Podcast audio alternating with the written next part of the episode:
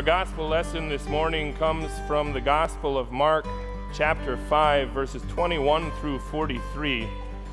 We've been making our way through the Gospel of Mark this year. We started back in January, and, and here we are coming to the end of the fifth chapter. But I wanted to thread the last couple of chapters together just to give you some context of where we are.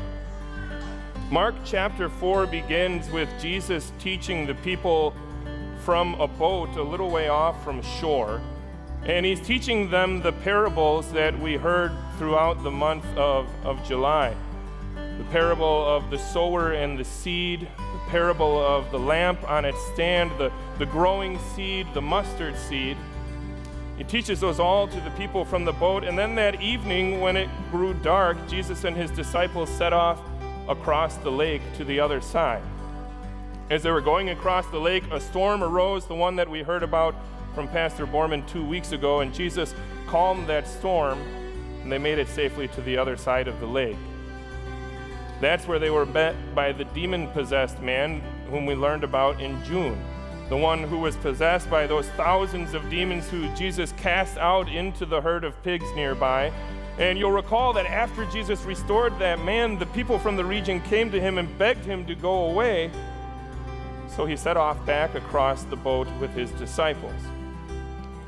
Back off across the sea on the boat with his disciples. And that brings us to our lesson this morning from Mark chapter 5, beginning with verse 21. I'll ask you to please stand as we listen to the words and works of our Savior Jesus. When Jesus had again crossed over by boat to the other side of the lake, a large crowd gathered around him while he was by the lake. Then one of the synagogue leaders named Jairus came, and when he saw Jesus, he fell at his feet. He pleaded earnestly with him, My little daughter is dying. Please come and put your hands on her so that she will be healed and live. So Jesus went with him.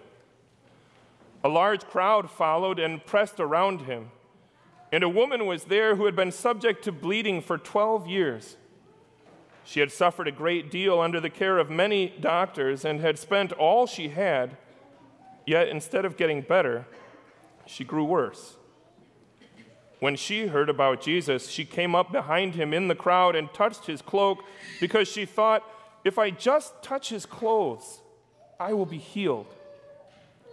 Immediately, her bleeding stopped and she felt in her body that she was freed from her suffering. At once, Jesus realized that power had gone out from him. He turned around in the crowd and asked, Who touched my clothes? You see the people crowding against you, his disciples answered, and yet you can ask, Who touched me? But Jesus kept looking around to see who had done it. Then the woman, knowing what had happened to her, came and fell at his feet and, trembling with fear, told him the whole truth. He said to her, Daughter, your faith has healed you.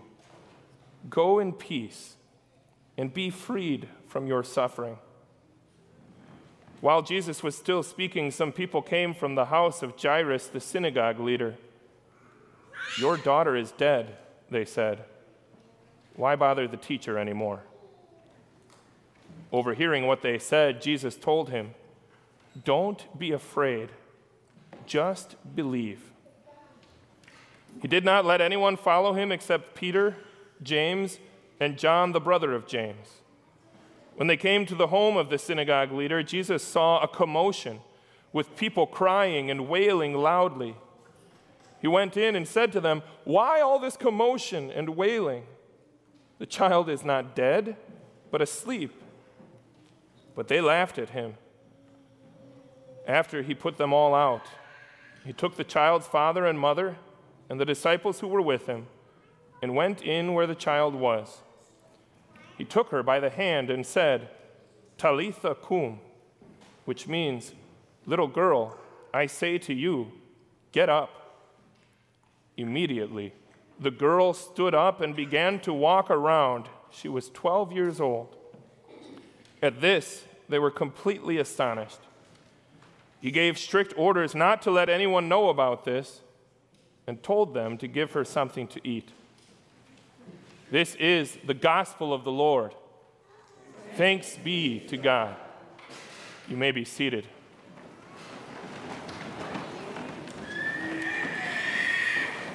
Grace, mercy, and peace be yours from God our Father and the Lord Jesus Christ, who gave life to the dead and called into being things that were not. Amen. We've spoken here before about how our society does not like waiting. It's impressed upon me more now as I'm raising a toddler how opposed we are to the words wait for it or not yet. And it isn't just the little ones who struggle with that. We struggle with waiting and being patient throughout our lives into adulthood when the lines are long or when traffic is slow. We find ourselves frustrated or perhaps even angry, certainly not at our best. And I think that's to be expected. Because patience is really not, as they often call it, a virtue. At least not some virtue that comes from in and of ourselves. The scriptures teach us that patience is a fruit of the Holy Spirit. That is, it's something that grows within us as God grows that relationship with Himself in us, that relationship that's born through faith, faith that comes from His Word. And so, patience is something that God teaches us. Patience is something that He trains us in as He grows us up in our faith. And today, in the Bible lesson that we just read, we saw a couple of people who were receiving some training in, in patience. I think that a lesson that we can learn from them, one that would be good to carry with us from this scripture reading today, is that the closer we are to Jesus, the more time and space we make for Him in our lives, the more patience we will have to endure the things that life puts in front of us. And I thought after I did this, after I had sent it to Pastor Borman and we had it in the slide, that maybe you could take life. And if you're filling this out on, on your sermon take home sheet, maybe you could put Jesus in that blank too. Because it isn't life really that's bringing whatever it is in front of us, it's our God who brings it to us, and that's a part of His training to train us up to be patient and to wait on Him. And everything that we need to do that comes from Him. That's what we see as we look at the account of these two characters in our gospel lesson today. The first is Jairus. Jairus comes to Jesus and he's dealing with something that I think any of us in a similar situation would find ourselves with very little patience. His daughter is dying. She is sick, and sick to the point that she is beyond the help of any human physicians. Sick to the point that her death is imminent. And so Jairus is broken. He, he is struggling, but he is not yet at the point of complete despair. He is not yet completely hopeless because there is someone who has come to his town, who's come back to Capernaum, someone of whom he had heard. This man named Jesus. And the reports that Jairus had heard of Jesus were nothing short of miraculous. And so he goes to Jesus, his, last and final hope, and throws himself at the feet of Jesus and begs him to come place his hand on his daughter and heal her. And Jairus believes not only that Jesus can do it, but that Jesus will do it. And so we're told Jesus went with him. And now you might think, well, that's not a whole lot of training in patience. He comes to Jesus, and the moment he asks Jesus to help, Jesus comes along with him. And there he is going back home with Jesus at his side. But it didn't go perfectly smoothly from there. Because as Jesus went, this massive crowd of people is thronging around them and slowing them down. They're not going as fast as they could without the crowd. And, and when things aren't going as fast as they could be, that's when we really start to struggle with patience. And it was going to get worse for Jairus before it got better. Because there was a woman there in the crowd that day. A woman who had also been receiving some training in patience. I don't know if she had quite learned patience yet, but she had certainly been practicing. For 12 years, we're told. She had been struggling with this affliction, this condition that left her bleeding. For 12 years, she had gone to doctor after doctor after doctor. She had spent her last penny, and where had it brought her? She was worse off now than she was when it all started. And so she, like Jairus, was broken.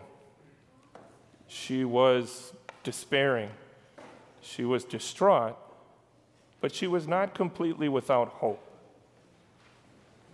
Because she too had heard about Jesus. And the reports that she had heard of Jesus were such that she believed that he had the power to make her well.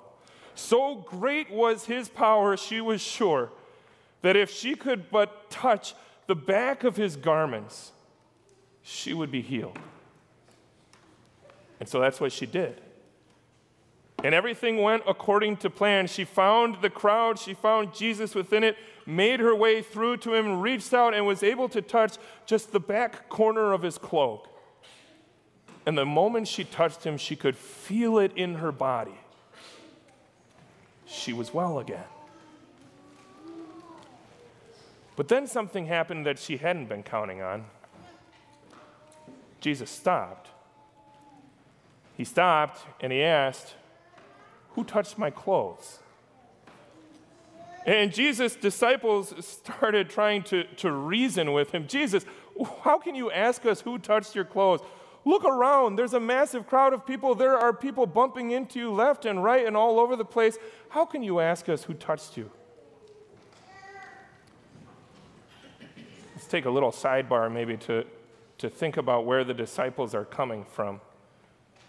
They're coming along with Jesus, and while they're maybe not as emotionally invested as Jairus is, it isn't their daughter's life who's on the line. They certainly are eagerly anticipating seeing whatever it is that Jesus is about to do.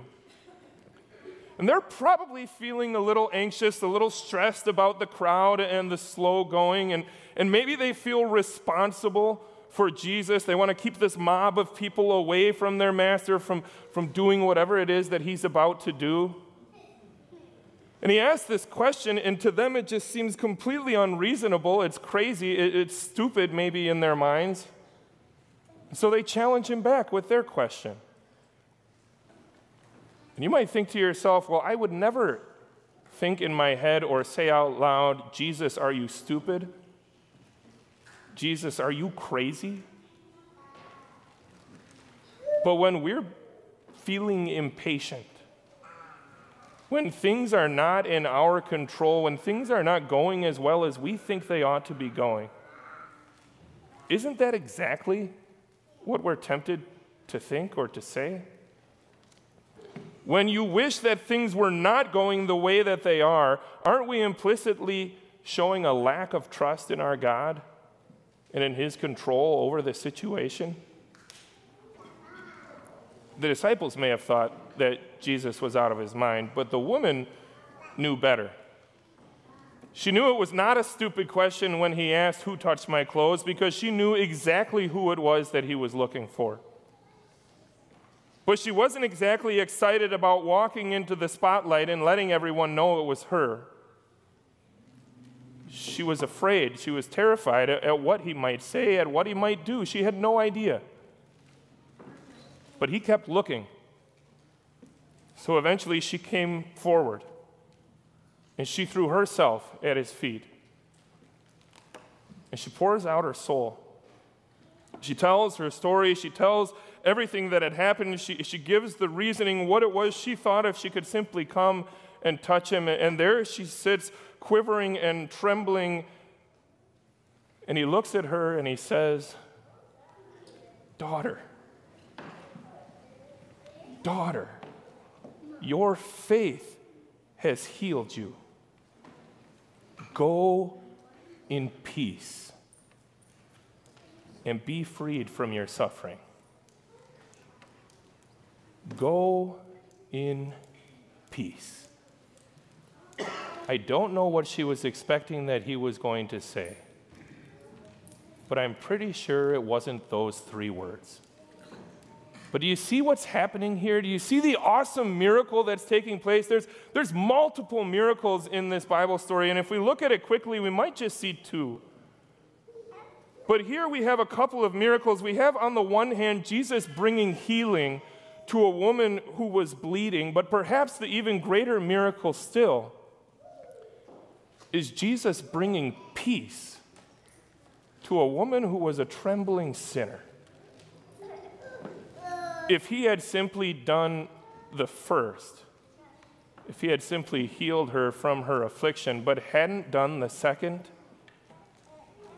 what good would that have been for her? So I think perhaps the greater miracle here is the peace he's able to bring to her heart, the identity he gives her as a daughter of God who can be at peace in her relationship with him. Because that is the gift he brings her through faith. Meanwhile, Jairus is standing by, still receiving his patient's training. How do you think he's doing? Where is his faith at? How is he feeling emotionally? Look at the roller coaster he's been on that day. He starts off the day very low. His daughter is at death's door. He comes to Jesus. He has a hope. Jesus agrees and comes along with him, and his hopes start to climb. But then the crowd presses in, and they're not going as fast as they want. And then Jesus stops. But it turns out he stopped because this woman had touched him and she had been healed simply by touching his cloak. This woman expresses that she had been dealing with this sickness for 12 years, which is precisely how long Jairus' daughter has been alive. So, if there's anyone that can help his daughter, it's got to be Jesus. And then his servants come. And he sees their faces and he hears their message Your daughter is dead. Why bother the teacher anymore? And before he can say anything to Jesus, Jesus looks him in the eyes and says, Jairus, don't be afraid. Just believe. What? How? Jesus sends the rest of them away. He brings three of his disciples and Jairus, and they continue on along to Jairus' home. When they get there, the, the mourners had beat them to it. They're already there. They're, they're crying out, they're wailing, they're, they're playing the traditional flutes. And Jesus sends them all away. He says, What is this noise you're making? She is not dead, she's only sleeping. How? He takes the mother and father and his three disciples into the room where the little girl's body is laying. And he walks up to it. And he takes her by the hand. And he bids her to get up. And more easily than any of you could come up and wake up one of your loved ones who is sleeping our Savior Jesus called that little girl's soul back into her body. And she stood up and started to walk around. Do you see what's happening here? Once again, we've got two miracles. On the one hand, you have Jesus raising Jairus' daughter but there's something even more incredible going on here. From the very first moment he came to Jesus and asked for his help, through the miracle Jesus allowed him to witness with the healing of that woman, with the encouragement Jesus gave him at the news that his daughter was dead, to now being able to witness this incredible miracle of life. Jesus strengthened Jairus' faith. Because at the end of the day, if all that Jesus had done for Jairus was bring his daughter back to life, what good would that have been for him? As life went on, that girl one day died again. Jairus also would come to a day when his life here on this earth was ended. So Jesus did for him what he knew was most important. He gave him something to hold on to, a hope that would last even through death. He came to Jairus and strengthened his faith. These characters in our gospel today, they had to wait. And while they were waiting, their faith was being tested and their fears were exposed. That's really what impatience is, isn't it? It's fear. It's fear that things are not going our way. It's fear that things aren't going to get better. We're afraid that we're going to be late. We're afraid that things won't work out for us the way we'd like them to, or won't work out for a loved one the way we'd like them to. And, and so when we're afraid, we're impatient, we grow angry and frustrated.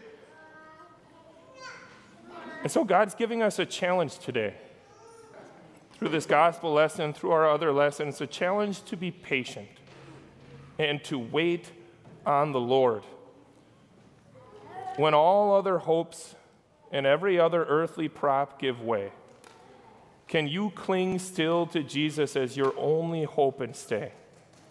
When, when you don't receive the answer that you're looking for to your prayers, for however long it may be, maybe 12 long years, maybe more, maybe less. Can you continue to be patient and wait on the Lord? When you're struggling with some affliction, whatever it may be, and the doctors or whomever you're going to for help cannot do anything to make it better, can you wait on the Lord? Can you be patient and wait for Jesus to come in His own time, in His own way? Can you wait like Jairus when your loved one is dying? Can you be patient and hope in the Lord, even when the doctor comes to you and tells you they're sorry? They did everything that they could but it wasn't enough. Can you wait by the grave of the person you loved as you keep your hope in Jesus? And as you patiently wait on Him and listen to His assurance that they are not dead, but merely sleeping. When worldly hope fails, when sin stares back at you from the mirror, when you are alone, when death draws near, will you wait on the Lord or will you give way to fear? Friends, don't be afraid, but just believe. Believe that, like little Caleb, believe that, like Jairus' daughter, you have already been raised to new life through Jesus Christ, your Savior. That life is His gift to you through your baptism. Believe in the words that He speaks to you from the altar. This is my body and my blood, which is given for you for forgiveness. Believe in the promise that He gave you along with your mission, surely I am with you always to the very end of the age. Believe in the promise that He gives about that new age no more death or mourning or crying or pain. He will wipe every tear from their eyes. Do not fear, just believe. Believe that the one who has conquered sin and death for you will bring you peace to your trembling soul. Believe that the one who has begun a good thing in you will carry it on to completion until the day of Christ as he strengthens your faith by his word. We'll close with some verses we heard earlier from Lamentations chapter 3. The Lord is good to those who wait in him, to the one who seeks him. It is good to wait quietly for the salvation of the Lord, for no one is cast off by the Lord forever. Though he brings grief, he will show compassion. So great is his unfailing love. Amen. Amen. Amen.